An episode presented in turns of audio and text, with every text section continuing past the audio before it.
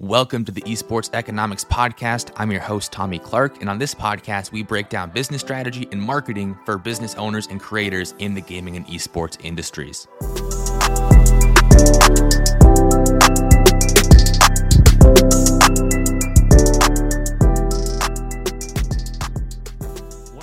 On, everyone? Welcome back to yet another episode here on the Esports Economics Podcast. I'm your host, Tommy Clark, and today, as you can see from the title, we're going to be discussing what you can learn from the Mr. Beast Burger launch. If you didn't know, if you just haven't been on the internet living under a rock the past week and a half, about a week and a half ago, or maybe two weeks at this point, Mr. Beast, aka Jimmy Donaldson, I think Donaldson is, is his last name. Um, he launched a burger chain nationwide, 300 locations all at once overnight. And essentially, what he did was he used excess capacity, he he used local restaurants and local yeah, local restaurants with excess capacity because of COVID. Obviously, business kind of slows down. He used those restaurants um, and he gave them the opportunity to cook the the Mr. Beast burger in their location, and they shipped using DoorDash and Uber Eats. I'm I'm not sure exactly which one of those platforms or both, or maybe they use both, um, but they shipped uh, or delivered the burger um, remotely. So there was no actual physical location that people would walk into. A really important distinction they weren't ghost kitchens. That was something that Mr. Beast said. His manager, Reed, had said as well. They wanted to make it very clear that they didn't use ghost kitchens. They actually, again, uh, tried to help those local businesses that were struggling with uh, lack of business during COVID, which I think is a really cool move. And overall, I'm not sure exactly how many burgers they sold, but the app they used um, as a platform to order the burgers um, skyrocketed to number one. And my dog is barking in the background. One sec. Let me. All right, there we're good. We're good. Um, and, and like I was saying, the app they used to actually um, or like have people order the burger on went from non-existent to number one on the App Store in 24 hours, which is pretty insane. And he actually did something very similar, uh, not in terms of like selling burgers, but another app that he put out called the Finger on the Screen Challenge skyrocketed as well. That's a whole different thing.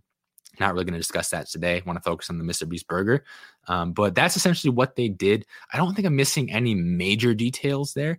Um, long story short, use the excess capacity um, to have them make their burgers, slap the Mr. Beast sticker on it, and they had a full menu of different styles based on uh, members of Mr. Beast's Clique. Um, so that was a nice touch as well. But overall, pretty simple. And that was one of the things actually that the, his manager cited as a reason for the success with it and a reason why they were able to scale it the way they did was that it was a, a simple product. It wasn't gourmet sushi that they were selling. It's a hamburger and fries.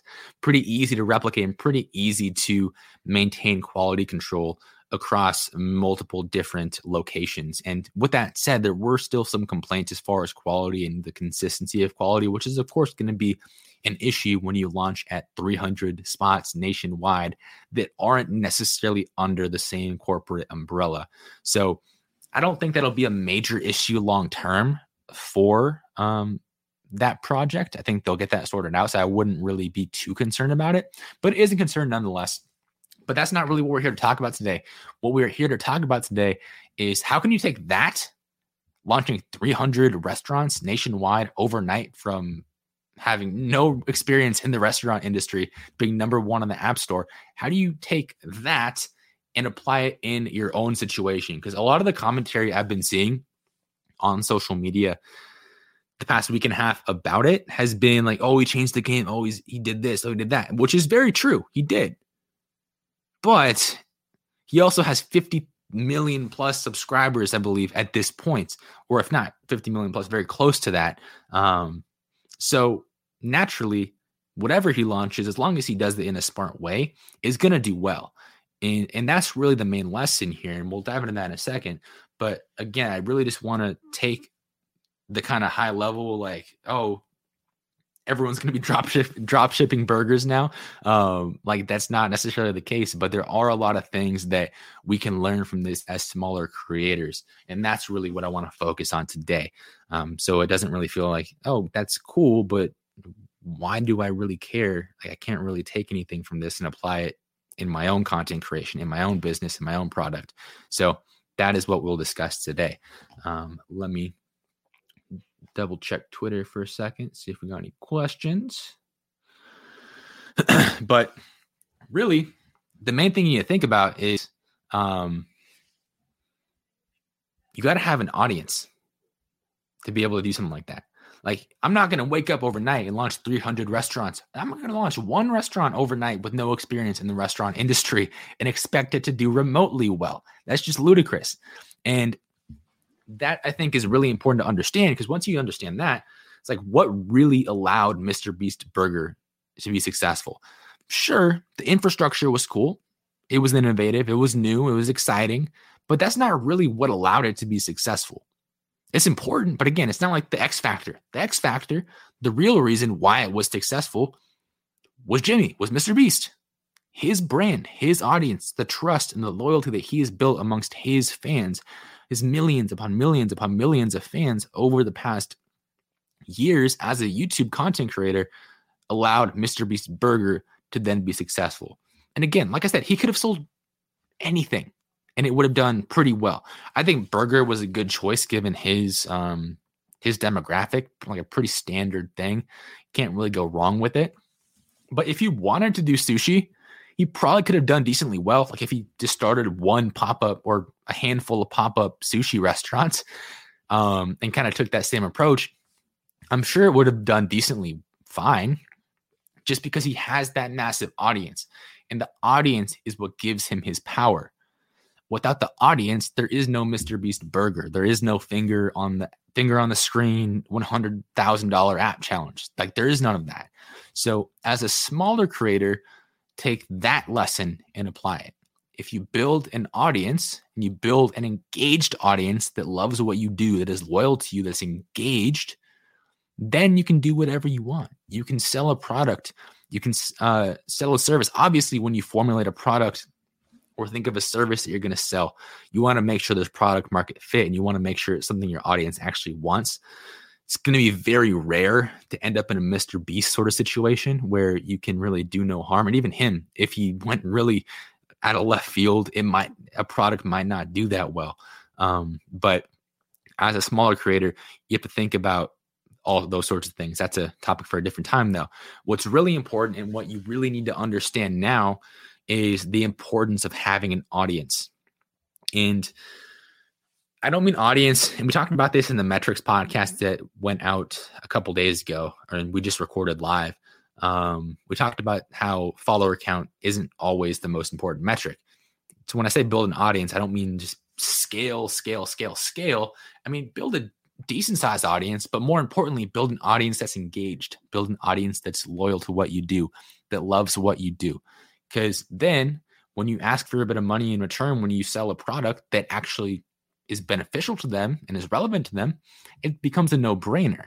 So I wouldn't spend all your time analyzing the Mr. Beast situation in terms of the burgers themselves and the infrastructure around the burgers themselves. Sure, if you want to go that route and, and study it because it's interesting to you, like I know I will because it's just it's cool. Like it, it, it did change the game for a lot of creators. Um, but what I would spend more time focusing on if I were a smaller creator, which which I am, and what I am spending a lot of time focusing on is building an audience, building an engaged, loyal following. Um, and that really is the main takeaway. Because think about all the most, think about all these successful brands, 100 Thieves, Optic Gaming, and then even outside of esports, Barstool Sports. You love them or you hate them. They've done this really well. Uh, Morning Brew, which is a, a, daily newsletter that has over two million subscribers at this point. Even single creators like David Dobrik, what do they have in common? They built an audience, they built an engaged audience, and that gives them the freedom to sell things. In the case of Hundred Thieves, it's merchandise. In the case of Optic Gaming, it's also merchandise and sponsorships. Um, also, 100 Thieves obviously has sponsors too. Barstool Sports, it's sponsorships and merch and a bunch of other things. I, am not too privy into exactly what they're. Um, camera refresh for a second there. But like I was saying, uh, not to privy into exactly what they're doing, but they have a lot of stuff going on in terms of monetization. Morning Brew, they sell ad placements. Um, but that's because they have a large, very engaged audience, and advertisers feel confident in placing advertisements in there. David Dobrik has a wildly engaged audience. Um, obviously, not to the scale, I don't think. It might be comparable to Mr. Beast, um, but that's not really important. The point is they're they love him. They love everything he does. So he sold a puzzle, um, I think the last uh, two weeks ago, where I think if you put the puzzle together, one person was going to win a hundred. All right, connection's a little bit choppy, so bear with me here. Um, let me know if you can if you can hear me. Spark, what's good? I appreciate you stopping by. Um, loved your podcast with Aaron, by the way. I was there the vast majority of the time. Had to dip out around 4:30 to get this going, but um, love what you guys did. A lot of really interesting topics. So great stuff. Um, but with David Dobrik, like I was saying, his audience loves what he does, so he can sell them anything. He can do any. He he can pretty much do anything that he wants with it. it it's insane. Uh, and this is a a concept called linear commerce. The person who came up with this is an e-commerce expert, uh, Web Smith, I believe. Um, he calls it linear commerce, which is the idea you build an audience first, and then you can monetize via products, via sponsorships, or whatever. And you can apply this as a smaller creator as well. And that is the real lesson here when it comes to the Mr. Beast burger launch. It's not the magical uh, mystery kitchens across the country. That stuff's cool, and I think it's worth studying because um, in the future it might be a possibility for smaller creators. But right now, most smaller creators, even most relatively large creators, aren't going to pull that off on the scale that Mr. Beast did. The reason that he was able to do that was because he has a massive audience, was because he has an engaged audience. So focus on that first, build your audience, build your following, in a way that is genuine, in a way that gets them to love what you do. And then when it's time to monetize, monetize with sponsorships that make sense for your audience, monetize with products that make sense for your audience, monetize with services that makes sense for your audience. That's the that's the lesson there. So let me know if that makes sense. If anyone watching right now has any questions, comment down below. I'll take a pause for a second here. If anyone has any questions, any feedback, anything, um, definitely let me know.